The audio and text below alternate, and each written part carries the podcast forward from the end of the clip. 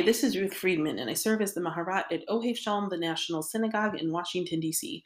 And welcome back to my weekly Parsha podcast, Life Imitates Torah. And this week we read Parsha Nitzavim, which is one of the many very short parshiot that occur towards the end of Devarim.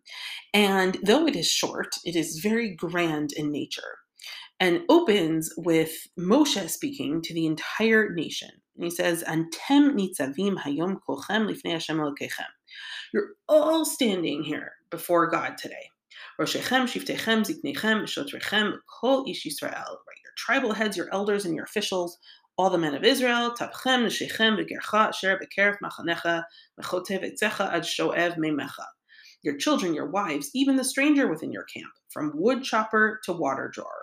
A heavy emphasis that everyone is standing before God that day. To do what?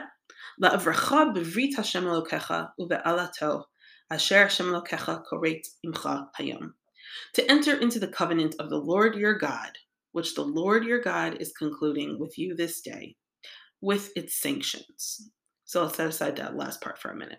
So everyone is standing before God, everybody, to enter into this covenant with God. We've seen covenants appear before, certainly Avraham and God, for example. But here it seems like the whole nation is entering into a covenant with God. But what something I noticed is that it's not just the word Brit, covenant, that is used. There's another word that is used in accompanying the word Brit throughout this parsha, and that's Allah, and Aleph Lamed He. Like Moshe says, so there's something else. This is not just a brit. This is also in Allah. Now, the JPS translated as sanctions, but I want to look at the other context in the Torah in which it appears to try to get a better sense of exactly what that word means, because it's a little bit complicated. So we see elsewhere in this parsha that the words bracha and klala are used, blessing and curse. And we know that these parshiot, ours is no exception, are riddled with blessings and curses. With Moshe saying, if you do the right thing, you're going to be blessed. And if you do the wrong thing, God's going to curse you and destroy you. And so the question I had for this parsha is, where does the word Allah fit into this? What is it that Moshe is saying that this is in addition to a covenant? And so I looked at Allah in the concordance to see where else in the Torah, in the five books of Moses, it appeared. And it appears a couple times in Bereishit, once in Vayikra, and then not again until the incident, I guess you would call it, with Sota in Bamidbar in chapter 5. And with the Sota, the word is all over the place. And it seems to not just take one specific meaning, but it does, in the context of Sota, seem to refer, if you look at it at first, to the words that the Kohen has to write down and to make the woman swear to. It's the type of an oath, but like it's called shu'at ha'ala. And it's written down, but it's also not just used to refer to the actual words, because it also says that if the procedure does have the negative effect, that indicates she was guilty, and that her belly distends, and her thighs, and all that stuff, then it also says that she's going to be like for curse, I guess, for her people. But it can't just mean literal. It has to mean something else.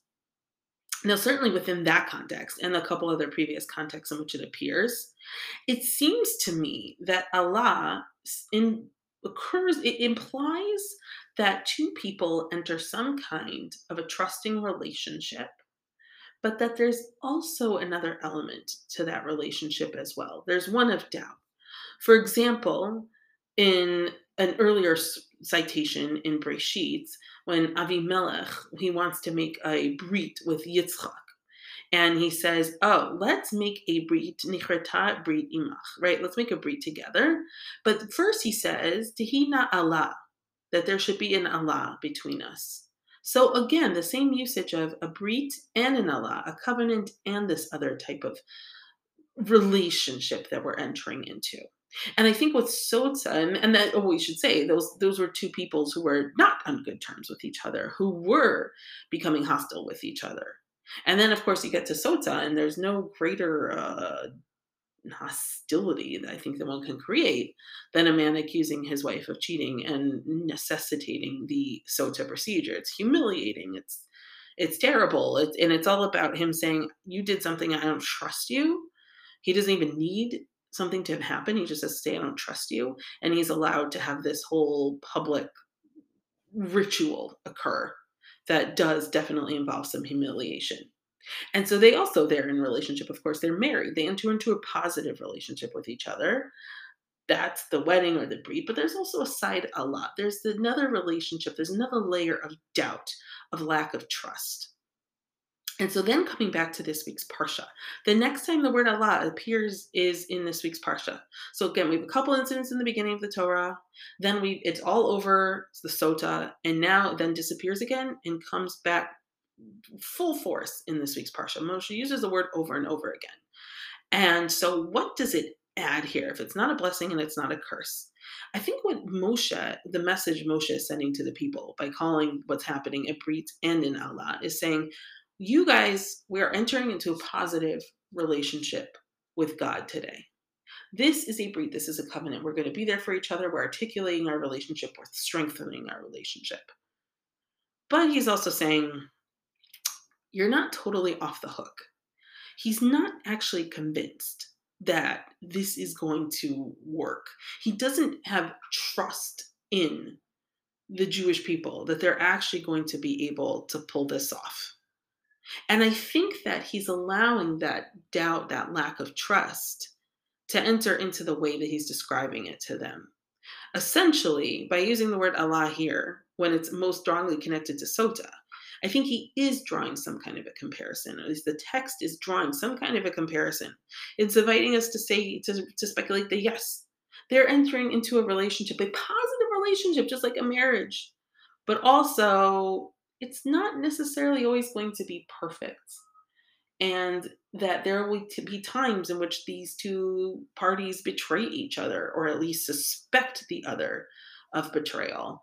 And there will be very, very rocky, damaging, catastrophic potentially times, but also still the relationship will still endure. And I was wondering, what I was challenging myself to think about this week is this a good thing or a bad thing? Is this yet another one of the many, many, many examples of Moshe allowing his anxiety and his lack of trust in the people to shine through in his language?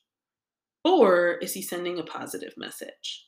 I think you can certainly read it as the former, but I think you can also read it as the latter, because just as much as Moshe's anxiety shines through, there's also the strong opinion that, and it's a very strong Torah value, which we've discussed here before, which is that you don't just get something because you deserve it in the Torah.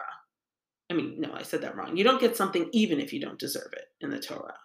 You have to earn what you have. As Moshe repeats over and over again, you guys aren't getting the land because you did something, so, you know, because you just deserve it. No, like you, the other people do something wrong. We see that all over Malachim and in the history of our people, that when we do things that are wrong, we lose our right. We lose our standing. And so I think here, if we want to look at what Moshe is saying in a more positive light, I think what he could be communicating to the people is, yeah, you're entering into a covenant today, but I need to remind you what a covenant is. A covenant is not you enter into a relationship with someone else and then automatically things are hunky-dory and they're beautiful and they're fine. These relationships take a lot of work. They need a lot of commitment to each other, and they need trust in each other. And it's almost like he's saying, I'm not convinced you're going to pull that off. And also, you have to remember that. You have to remember that you can't take advantage of this relationship, and that you have to earn God's trust, and God, in a sense, has to earn your trust as well. That, I think, is what the word Allah indicates in addition to Brit. And I think that this whole idea of doubt, of uncertainty, I think is really appropriate for Elul. We're living right now in a time of serious doubt and uncertainty. We all thought we were going to be in one place for Rosh Hashanah, and with the COVID be better, and now we don't really have to doubt that it's not true. It's clearly not true, and there's just so much uncertainty that's hanging before us. There's uncertainty in our relationships that we, sometimes, we can't take for granted. We don't know if things are always going super well, and especially during COVID, which has had such an bizarre, in some way, effect on different relationships. And I think also that we often have a lot of mistrust in ourselves. I doubt myself all the time. And I think that Moshe is also here, by using this word, revealing a certain honest element about what it means to be a nation, what it means to be a nation that's in a relationship with God, which is that is not just handed to you on a silver platter. It's something that can fester negative things also. And that to work on our relationship with God and our relationship with each other and our relationship with ourselves and our sense of self-worth, we have to also engage in positive actions and actively fight against that lingering doubt that we sometimes have in our minds of, is this really happening? Am I really worth it? Do I really deserve it?